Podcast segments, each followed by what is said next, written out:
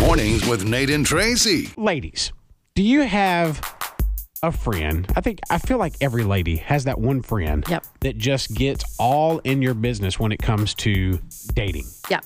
That's what somebody got in touch with us and they're like, "Hey, tell me I'm not the only one. Listen to this." Okay. I have a friend that found out I'm talking to a guy. I use friend lightly, more like acquaintances than friends. Okay. Anyway, once she found out, here comes a thousand questions. She asked me, Where does he live? What does he do for a living? Well, I lied and said he lived in the area, but in fact, he's out of state. Then, out of the blue, she said randomly, she, or out of the blue, she said she randomly came across him on Instagram. just having to pop just up. happened to pop up this guy she has never heard of um, and saw where he really lived. Well, she confronted me about it, saying I lied or he's lying to me. I told her, like, all right, look, he's not local, but it's none of your business.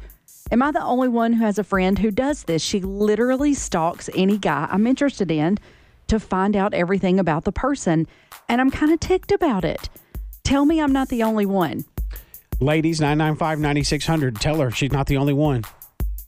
No, she's not the only one. I have a friend. If I was dating, that I know she would like call the FBI. really And find out. run, But, uh, run background there's- checks and everything. There's some kind of comfort in that though, but I think you can cross a line with it. And it looks like this girl kind of crossed a line. Well, with and especially because they're not obviously it. best Like, friends. real good friends, They're acquaintances, and she you know? came across him on Instagram. Are you kidding me? 995 9600. Anybody else got a friend like that? Yes, and that friend being my mother. My mother has always done that.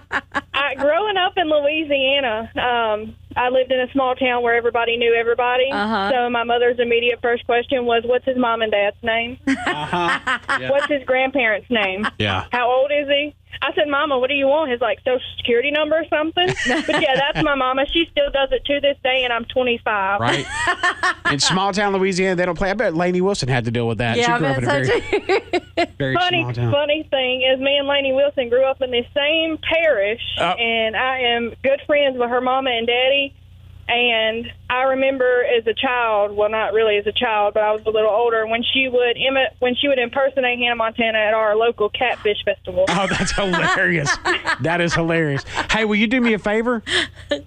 yes, sir. If you ever come across her mama and daddy again, shake their hand for me. yes. All right. Just saying, she got it dumped like a truck. All right. Hey. Nate and Tracy, your hometown country, US 96.